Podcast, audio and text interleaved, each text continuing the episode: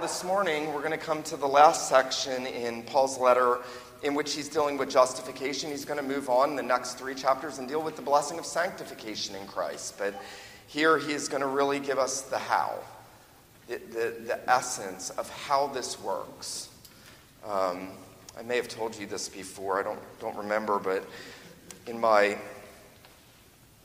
15 or so years of pastoring, I have I have pastored people in, in all sorts of vocations, and the ones that have given me the greatest challenge, not, not in a sinful way, but are the engineers. So if you're an engineer, this passage is for you. This is the nuts and the bolts of justification. You can't go down any deeper than where Paul's going to take you. This is the atoms. This is the, the, the smallest particles of how justification works. It's the mechanics. I'm going to use a big word. It's the architectonic principle of the Bible. It, it, structures everything. It's almost like Paul knew there would be believing engineers in the church. And it's almost as if Paul's saying, Listen, I'm going to give you one more thing, and that's it. We're not going any deeper. And so we're looking this morning at Romans chapter 5, beginning in verse 12 down to uh, verse 21, a very difficult portion of Scripture, and yet one that also has this sweet simplicity to it. Here, notice that Paul is connecting this section to what has just gone before. He's told us that Christ died for us when we were ungodly, when we were enemies, when we were helpless, when we were hopeless, um, at just the right time. Christ died for God's enemies. And that's a glorious and comforting thought. And now Paul connects this section to that, and he says, Therefore, just as sin came into the world through one man, and death through sin, and so death spread to all men because all sin, for sin indeed was in the world before the law was given, but sin is not counted where there is no law. Yet death reigned from Adam to Moses, even over those whose sinning was not like the transgression of Adam, who was a type of the one who was to come. But the free gift is not like the trespass, for if many died through one man's trespass, much more have the grace of God. And the free gift by the grace of that one man, Jesus Christ, abounded for many. And the free gift is not like the result of that one man's sin. For the judgment following one trespass brought condemnation, but the free gift following many trespasses brought justification. For if, because of one man's trespass, death reigned through that one man, much more will those who receive the abundance of grace and the free gift of righteousness reign in life through the one man, Jesus Christ. Therefore, as one trespass led to condemnation for all men, so one act of righteousness leads to justification and life for all.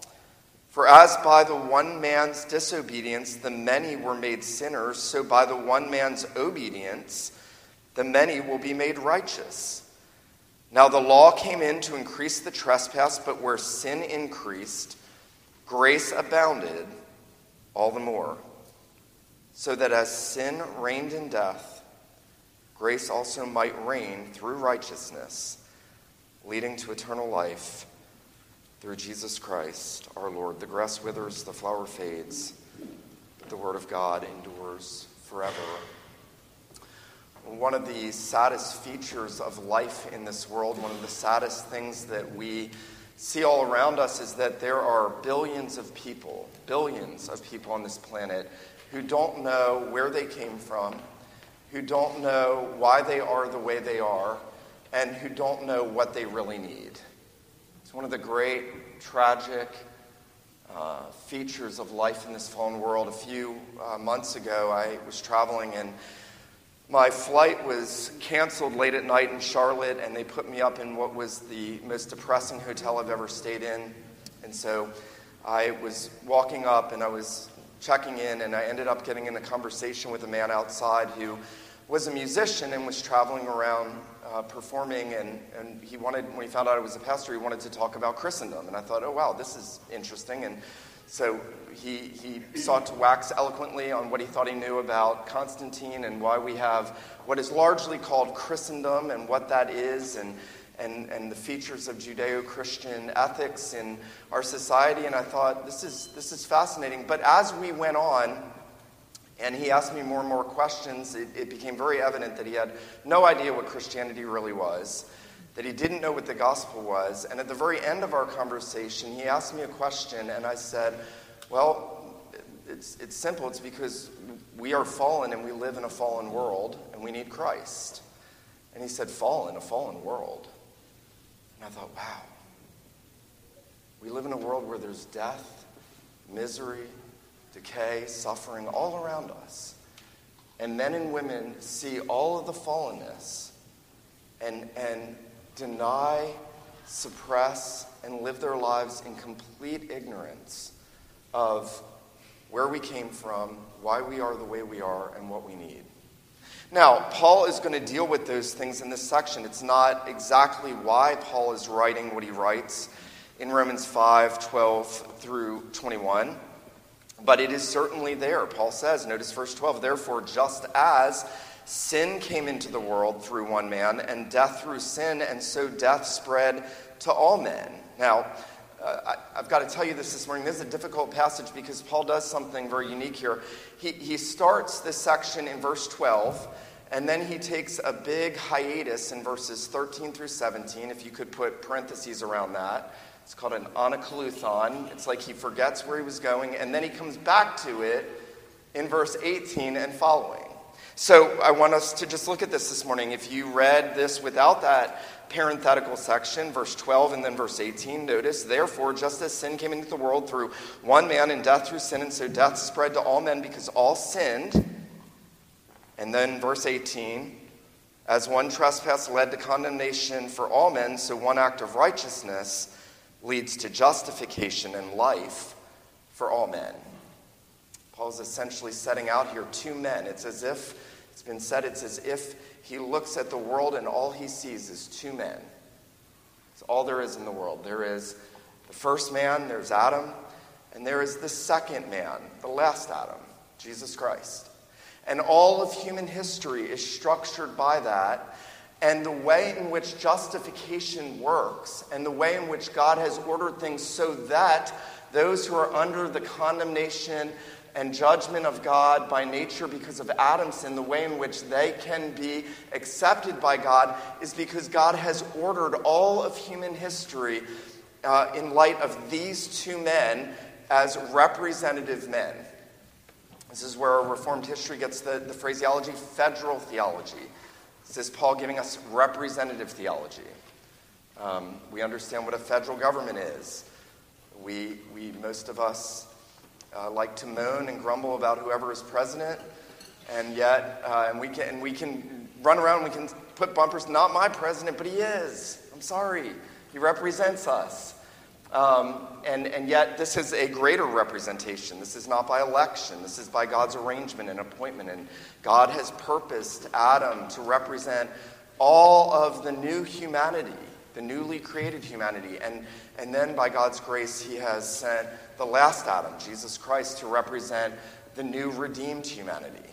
Very simple, and yet also many complicated things here. Now, to help us this morning, I want us to consider just three things. One, I want us to consider the two men, and then I want us to consider the two acts of these two men, and then I want us to consider the two outcomes of these two men. Two men, two acts, and two outcomes. Now, Paul is no doubt trying to answer some question here. It's not easy to understand what question Paul is trying to answer. There are probably two options to what he is trying to do here in answering what might be objections or questions that are raised. One of those is uh, connected to what has just gone before. He's just told us Christ died for us at the right time, in the fullness of time, the fullness of redemptive history. Christ died for the ungodly. Now, the question might be okay, Paul, you're saying that in the act of the Son of God dying for ungodly people in the fullness of time, you say that's going to affect all people for all time in some way. How can the death of one man in time impact all mankind after him and us today so long after him? That's a, that's a big question. How can, how can all of human history, I could put it this way too, be impacted and affected by the act of one man, Jesus Christ? Another question he may be seeking to answer is the question related to the depravity of all men. He's told us that all mankind, Jew and Gentile, all are all are dead in sins, all are unrighteous. There are none righteous, there are none that do good, there are none that seek God. Um, we are all thoroughly corrupt. That's why we need a Savior. And, and yet the question might be well, isn't there even one that's not? Is there not even one exception to that? Um, there are even some theologians that Paul has in here. Uh, think, think Paul has in here mind the question of infants. Are infants not innocent? And Paul's going to say, all die. This is a very powerful argument. We'll talk about at some point that uh, infants die because they're fallen in Adam. Um, that's why death comes to all mankind. Um, it doesn't come just because of personal sin, it comes because of the representative sin of Adam. And so Paul is no doubt trying to answer some of these questions, but he first tells us about these two men. He doesn't name Adam in verse 12. Notice, just as sin came into the world through one man. Very interesting. He, he's not really trying to discuss the historicity of Adam. He, he takes that for granted. He, as did Jesus. By the way, if, if you are one who has wondered about that, um, Jesus and the apostles absolutely believed that Adam was a historical figure. And, and I would put it this way this morning if we don't believe in a historical Adam, we can't believe in a historical Christ. If you look at Jesus' genealogy in Luke chapter 3, it goes all the way back to Adam, the Son of God. And here, the Apostle Paul is presuming and, and no doubt uh, assumes rightly that Adam was the first of humanity and, and that he was the one man and that God did something representative with him. It's very interesting. He doesn't mention Eve, even though she was the first to sin. He focuses rather on who it was that brought sin and then as sin came into the world, death came into the world and spread to all men, who it was that brought that into the world. I've already told you that um, the apostle is trying to help us understand representative theology. Um, I used to uh, witness, I've told you on the boardwalk in New Jersey, and um, I would have myriads of people tell me they don't believe in a historical Adam, they don't, they don't believe that they're sinners. And I would say to them, you know, well, I know I'm a sinner. And I also know that I didn't choose to be born this way. And I also know that my mother didn't choose to bring me into the world a sinner. And so, somewhere, we have to understand this transmission of sin natures and corruption, the guilt of Adam's sin, all of these things coming down. Um, you know, I've talked to you a lot about circumcision as the old covenant sign, and, and it was that bloody sign of judgment where God promised to either cleanse the filth and cut away the filth of the hearts of men, the old natures, or, or we would be cut off in his judgment. And, and it went on the, the male reproductive organ because it showed that corruption passes generation to generation to generation, starting with Adam. And the only way for God to deal with that, there has to be a bloody judgment. It points to the cross. But it points back to where that corruption comes from and how that corruption moves person to person to person. There are none exempt. Notice the way Paul says this just as sin came into the world through one man. And then notice, notice verse 15. For if many died through one man's trespass. And then notice uh, down in verse 17, if because of one man's trespass. And then verse 18, therefore, as one trespass led to condemnation for all men. Now, before we talk about the acts, I want to talk about the glory of what Paul is doing. He is teeing up for us and helping us understand how it is that Jesus can be the second man if the one man brought all this into the world, if he represented us, if, if he failed in the mission that God gave him, if he failed in the purposes and plans that God gave him in his disobedience, then there has to be a second man to represent us. There has to be a second representative. That's our greatest need. Um, Thomas Goodwin, the, the Puritan, famously put it this way Paul speaks of these two men as if there had never been any more men in the world, nor were ever to be from time to come except these two. And why? Because, Goodwin says, these two between them had all the rest of the sons of men hanging on their girdle. What a great illustrative thought. It's as if there are just two men. That's it. Just two men, Adam and Christ. And every single man, woman, boy, and girl is either hanging on the belt of one or the other of them. We are either united to Adam or we are united to Christ. By nature, we are all united to Adam. By grace, we are united to Christ. That union is unbreakable, it is a fixed union. It is not one that we can volitionally break ourselves from.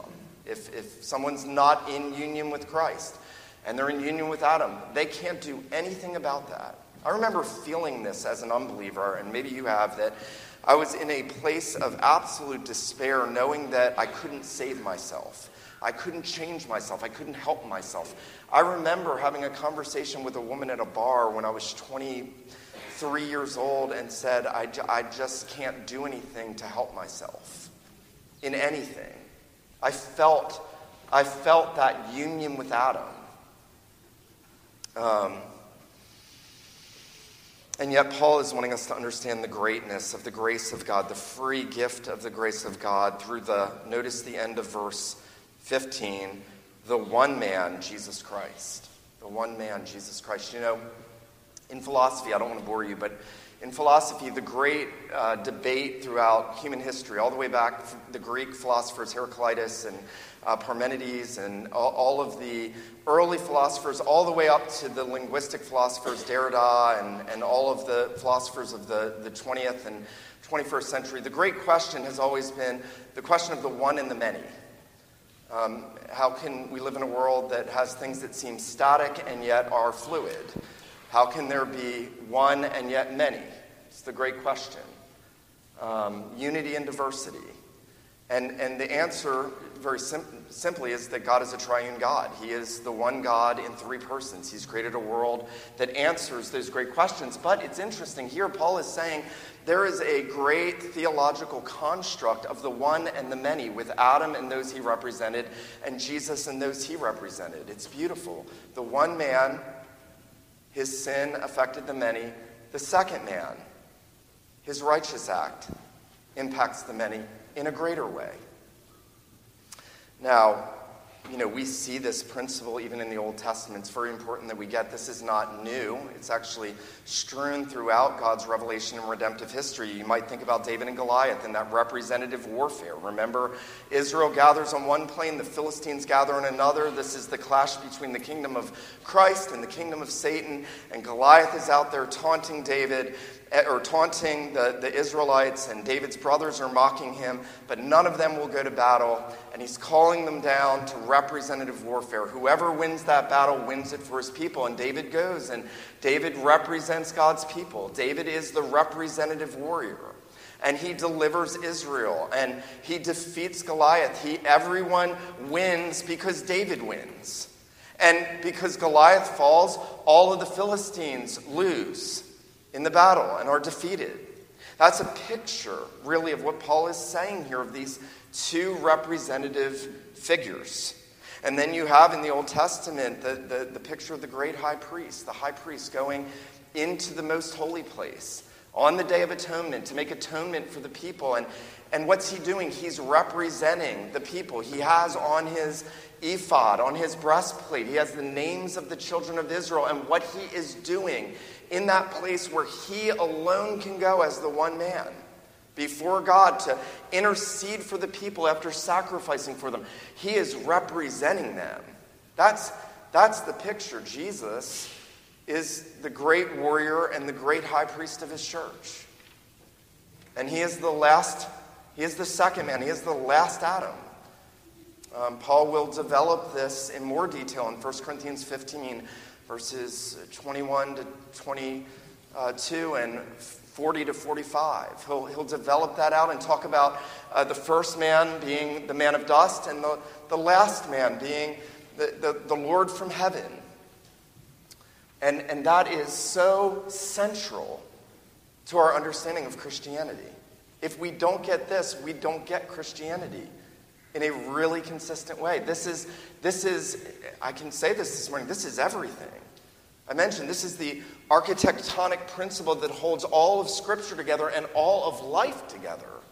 The reason people don't understand where they came from, what they are, and what they need is because they don't get this. They don't receive this. They don't believe this or understand this. This is the only thing that makes sense of life. When I would witness to people and they would bring up infants, I would say to them, Will you tell me why, why, why do infants die?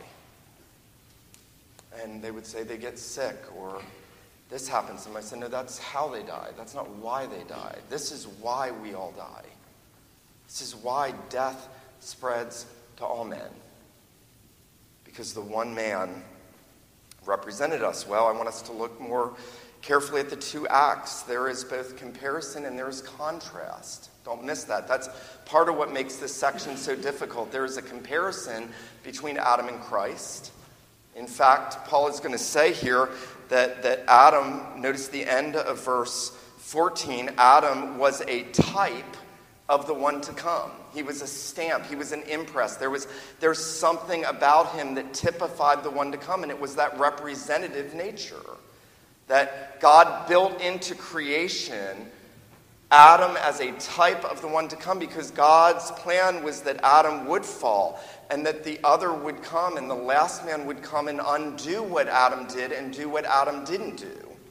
That's, that's really where Paul's going to the acts of these two men.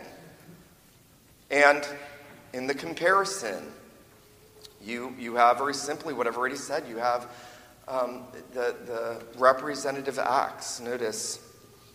Um, the one trespass. Notice verse 16. The free gift is not like the result of that one man's sin. Notice this for the judgment following one trespass brought condemnation to all. Um, God gave Adam the task, you've heard me say this, to, to um, extend the borders of that garden temple out throughout the world and to fill that garden temple with righteous image bearers. He was to be a vine from which righteous branches went out and filled that uh, global garden temple of people representing God. He was, he was God's vicegerent. He was the one that God put here to bear his image the way when a king comes into uh, and, and conquers a land, he would, in the ancient Near East, he would set up a statue of himself like Nebuchadnezzar and the kings did. God was putting his image there. And, and yet, God did something unique with Adam. He, he entered into what theologians have called the covenant of works, and, and he, he, he put one tree off limits. He, he said to Adam, You can have everything, it's all yours, but that you will remember that I am the creator and you are the creature. You cannot eat. You shall not eat of the tree of the knowledge of good and evil, for in the day that you eat of it, in dying, you will die. Now, Adam was supposed to pass that probation. When the evil one came in to tempt them, he should have withstood the temptation and he would have passed that probation. He would have, in a sense, merited life for himself and all his people, and we would have all been confirmed in holiness as he represented us. But in the one temptation, Adam failed, and as C.S. Lewis puts it in the preface of Dante's, or I'm sorry, Milton's Paradise Lost, he says that um, Eve, and by way of implication, Adam, bowed and worshipped a vegetable instead of God. Why? Why? It sounds harsh. Why would, why would God bring death and condemnation to all people because Adam ate some fruit? Because he worshipped a vegetable. Over the infinitely blessed God who gives life and breath and all things to all people, who owns our breath in his hands and all of our ways.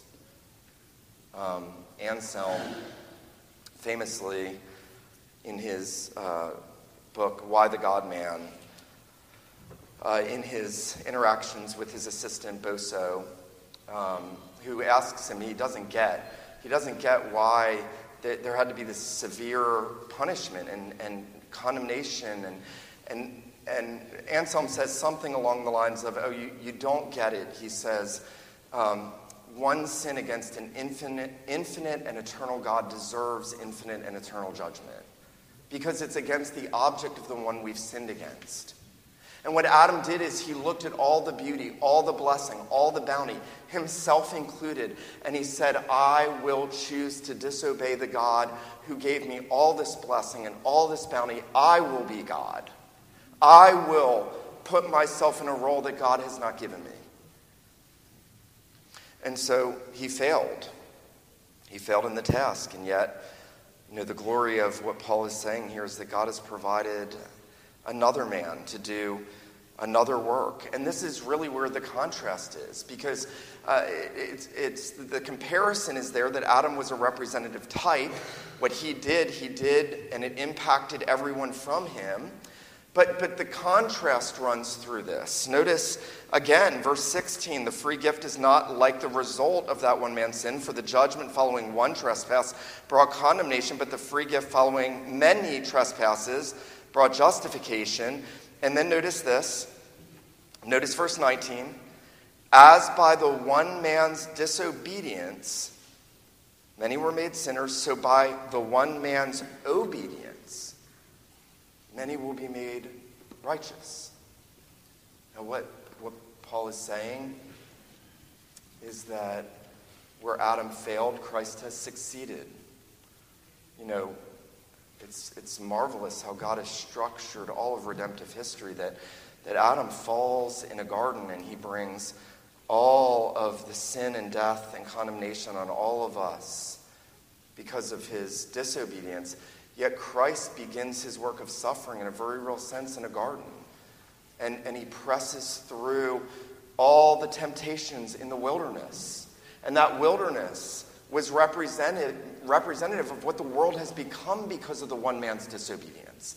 And, and yet he withstood as the last Adam when, when Satan came and tempted our Lord Jesus and said, Bow down to me, and I'll give you all the kingdoms of the world will be yours. He was essentially saying to Jesus, Just say, Not my will, but yours be done. The evil one was saying to Jesus, Just say, Not my will, but yours be done. Say that to me. And Christ succeeded where Adam failed. There's this marvelous parallel of the two works. You'll remember that in 1 John, when John talks about temptation and, and, and sin in the world, he says, he calls it the lust of the flesh, the lust of the eyes, and the pride of life. And, and you'll know that when we go back to Genesis and um, and especially with regard to Eve, but also true for Adam, when the woman saw that the tree was good for food, the lust of the eyes. She saw that it, it was good for food, the, the, the lust of the flesh, and, and that it was desirable to make one wise, the pride of life. And then when Jesus is in the wilderness as the last Adam and he's being tempted, he undergoes the exact same categories. He's hungry, 40 days fasting. We can't even imagine what our Lord felt the weakness of his human nature, the weakness of his flesh, feeling very powerfully these temptations working on him. The lust of the flesh. If, if you're hungry, just turn these stones into bread. The, the lust of the eyes. He showed him all the kingdoms of the world in their glory and the pride of life. If you are the Son of God, throw yourself off the temple and show people who you are. And our Lord, as the last Adam, withstood those temptations. Listen, his temptation in the wilderness was not first and foremost to teach you how to resist temptations. It does that. It is not first and foremost, Jesus obeyed, now here's how you obey. It is Christ obeyed as the last Adam, as the second man, to conquer the one that conquered the first man. You know, as I preach this to you, I, I literally am thinking it is remarkable that everyone on the planet that hears this doesn't believe this. It makes sense of everything. It is the nuts and the bolts. It is the, this is for the engineers. This is how it works. And praise God, that's how it works. Now, what does Paul mean when he talks about the obedience of the one man? Notice there again in verse 19 by the one man's obedience, the many will be made righteous. Now, there have been lots of debates. Is, is Paul talking about the one act of the cross? And is that the only act of Christ's obedience that counts and matters? Well, ultimately, that is what matters. Remember, when the Apostle Paul talks about Christ's obedience in in Philippians 2, he says that he was obedient to the point of death, even the death of the cross. The whole life of our Lord Jesus was suffering. The whole life of our Lord Jesus was obedience. And I think when he talks about the one act of the righteous man, the one righteous act, he's talking about the whole of Christ's life as the one man, the second man, the last Adam. Theologians often divide this between the active and the passive righteousness of Christ. That he obeys perfectly, sinlessly through his life, that's the active obedience. He then is nailed to the tree, that's the passive obedience. It makes up the whole of the obedience of Jesus. I think when Paul says here, the one man's obedience, he's talking about the totality of our Lord's um, life, death, messianic ministry, all that he is, all that he did. Listen to this. Sinclair Ferguson says what it means for the Lord Jesus to be the second man and the last Adam. The ultimate horizon of what Jesus has come to do is not simply to provide pardon and forgiveness, but to consummate on our behalf the divine plan that was originally given to Adam. You see? What Jesus did was, again, he did I've heard it put this way many times. He did what Adam failed to do, and he undid everything that Adam did by his one act of obedience. That's awesome. That's awesome. This is how Paul can look out and, as it were, only see two people and everyone else related to them. Um, before we look at the outcomes, I want to say this this morning. This is also exceedingly humbling. When you really get this, there's no place for pride. There's no place for measuring yourself against other people and thinking that you've made greater advancements than others. If they knew what I knew, they would do what I do. We say that. Sorry for my Eminem voice there, but, um, but, but, but that's, that's the problem, isn't it? That's the problem with, with us by nature in Adam is that we, we think we can do it on our own. This is why, by the way, I think I think Paul brings up the issue of the law when he starts that parenthesis at the beginning of this, and he says, There was no law from Adam to Moses, and, and sin is not imputed where there is no law. Remember, he's still talking to the Jews who were trusting in the law and thought their law keeping made them better than others and that God would accept them because of that.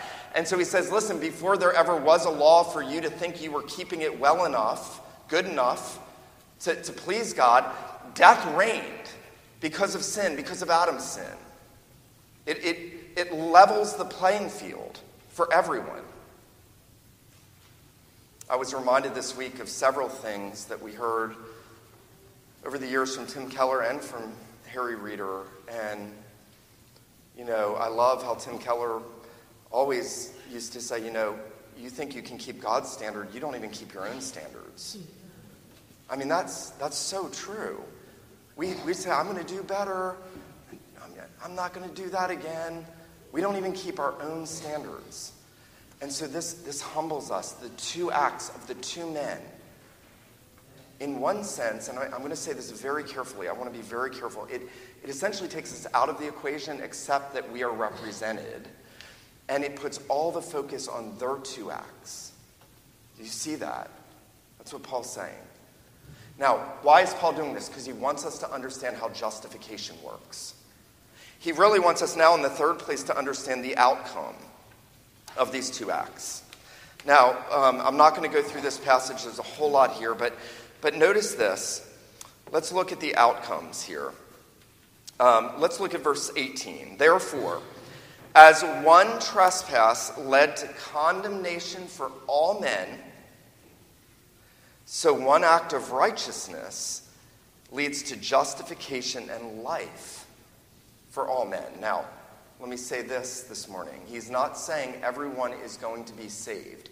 He's talking to all mankind who were represented by the last Adam, for whom he died. Those who were chosen in him before the foundations of the world, those who he bled and died for, those he would redeem in time, those who will trust in him, for believers. He's writing to the church, but he's explaining the one and the many and the impact that the one had on the many.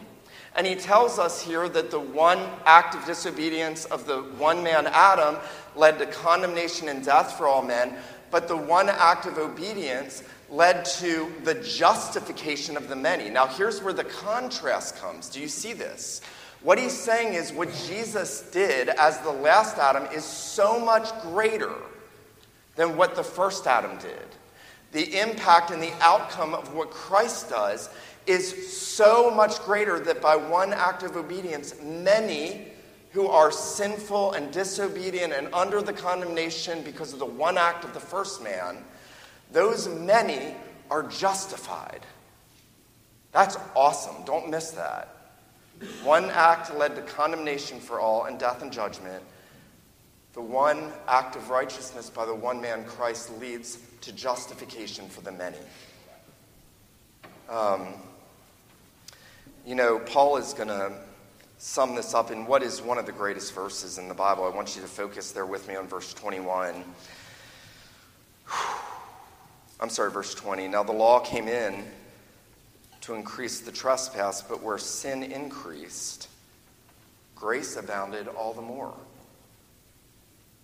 You have this, you have this structure. You have one man, sin, death, condemnation. And then you have the parallel one man, one righteous act by the last Adam leads to grace and righteousness and life. Where, where sin abounded, grace abounded all the more. Paul is really going to tell us here essentially that God's grace, and we love singing these hymns, I love singing these hymns, grace greater than all my sin.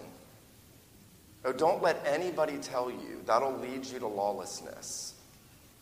Look, Paul says that.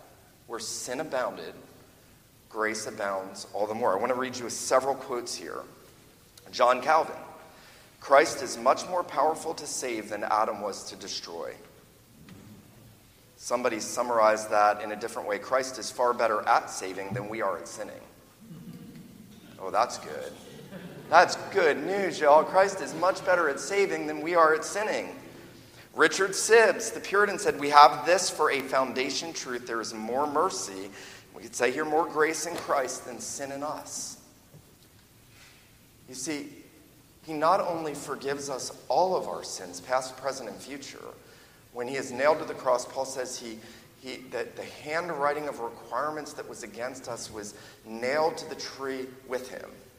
He not only forgives our sins, he not only breaks the power of sin for believers, we're going to hear about that in chapter 6, right after this, but he clothes us in his righteousness, and he causes his grace to reign in our lives unto eternal life. There's these rival reigns, it's been said here. There's sin reigning unto death and condemnation, there's grace reigning in righteousness unto eternal life. Isn't that marvelous? If you're in Christ, you, you are not under the dominion of the law. You're not. You're not under the condemnation of the law. The law can neither justify you nor condemn you. That's what, our, that's what Westminster Larger Catechism 97 says. Believers are neither justified nor condemned by the law. It does not reign over you. Grace reigns. We're under grace, not under law. And that means that the grace of Christ that, that covers our sins also leads us and guides us, and it reigns in our lives. Um, it will mean, we'll see this in chapters 6, 7, and 8. It will mean that while we will never, and I'm going to quote Harry Reeder, here's my favorite Harry quote while in this life you won't be sinless, hopefully you will sin less. So Harry's little alliterations and whatnot. um, but, but it's because grace is reigning because we're united to the one man, the second man, the last Adam. That's, that's, that means that, the, and I'm going to leave you with this this morning, that means that the totality of your life should be structured intellectually and that our hearts should be impacted. This is not just to stretch our minds intellectually, but to govern our thoughts about who we are and, and what reigns over us. If we're in Christ, God's grace that superabounds over the sins of all his people reigns over us. Um, that, that means when I feel condemned because of my sin, because of the law of God, and we go back to Christ and, and we live in light of what he's done, that our consciences are quieted. His blood, you know, I love the way the writer of Hebrews says this. We have our consciences sprinkled with the blood of Jesus from dead works to serve the living and true God. That, that God's grace is the only thing that reigns over us if we're believers. I'm going to say that again. God's grace is the only thing that reigns over you if you're a believer. And, and Paul has gone to the greatest lengths to say it is all by grace. Here he uses the language free gift. Over and over, the gift, the free gift, the free gift, the free gift. There are myriads that will try to tell you, yeah, but, even in Reformed churches, listen to me. I'm, Martyn Lloyd-Jones was right. If Paul is going to actually say in chapter 6, verse 1, let's look at that quickly.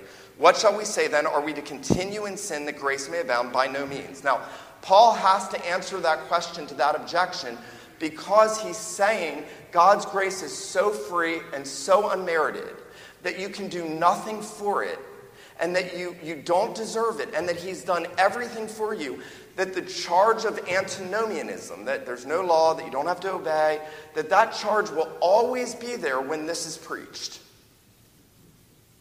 i will argue with people that lloyd-jones was right about that God's grace is so great and so large and so free in Christ and so much greater. I want to read that Calvin quote to you again. Christ is much more powerful to save than Adam was to destroy.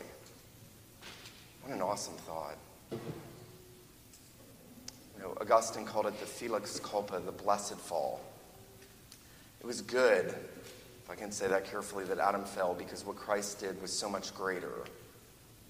And for all eternity, as the last Adam, the Lord Jesus is going to display before the eyes of his people the greaterness of what he's done for all eternity. Um, you know, Harry Reeder, Tim Keller, they're experiencing the result in part not the full consummation, but in part right now what Christ did for them as the last Adam. I'm going to read you this quote. It can be misused, but I want to leave you with it. I think it's helpful in light of everything else Paul say in Romans 6 or 8. But Tim Keller often said, We are more sinful and flawed in ourselves than we ever dared believe. Yet at the very same time, we are more loved and accepted in Jesus Christ than we ever dared hope. That's true. You are, you are m- more accepted by the Lord Jesus than you realize because we're still here struggling with our sin. We still feel the battles. We still feel the evil one attacking us. Somebody this morning said to me, I, I felt spiritual warfare. We feel that in this life. We feel our flaws, our failures, the world, the flesh, the devil. And yet, none of that changes. None of our failings change what Christ has done or diminish the benefit that we have in Christ. Now, that means, and I'm going to leave you with this, that means that it should drive us to the Lord Jesus, that we would, we would cling firmly to him, that we would trust solely and, and wholeheartedly in him. That where, when we feel ourselves weighed down, we would say, Lord, I know that you obeyed for me. I know that you have made me righteous. Cause your grace to reign in my life. Those are things we ought to be praying. Make me to know your grace reigning in my life. I hope if you have never heard this or seen this, you'll be you'll be seriously thinking about it, that you'll be meditating on it, that you'll see your need for a second representative man who, who overcomes death, who overcomes sin, who overcomes condemnation and judgment by his one righteous act, by his obedient life, his atoning death. If you're a believer, I hope that you'll draw comfort from this, that you'll rest in the fact that you are forever united to Jesus.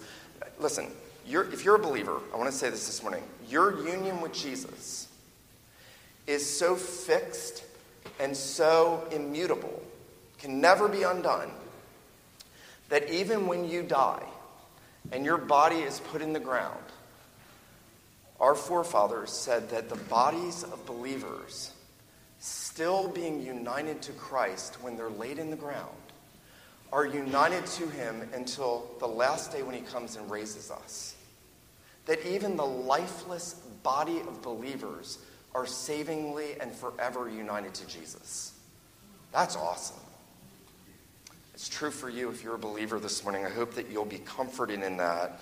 And I hope that you'll be motivated to live in light of God's reigning grace through righteousness unto eternal life through Jesus Christ our Lord. Let him who has ears to hear, let him hear this morning what the Spirit says to the church. Let me pray for us.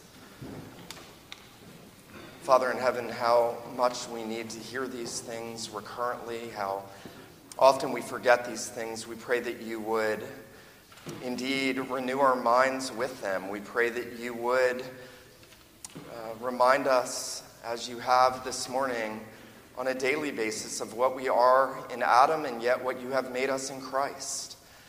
We thank you and praise you for the Lord Jesus, the second man, the last Adam. We thank you, Lord Jesus, for your sinless life.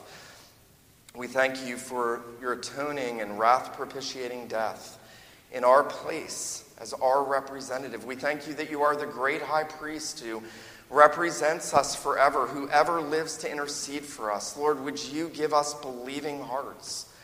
Would you comfort us in these truths? Would you Help us to be a people who live our lives knowing that your grace reigns in our life. And would you motivate us to live for you out of that? We do pray, our God, for those that may not know you, that today they would know the saving grace of the Lord Jesus, the free gift, that they would be united to him. And so, our Father in heaven, we pray that you would do these things for us and in our lives for your glory. In Jesus' name, amen.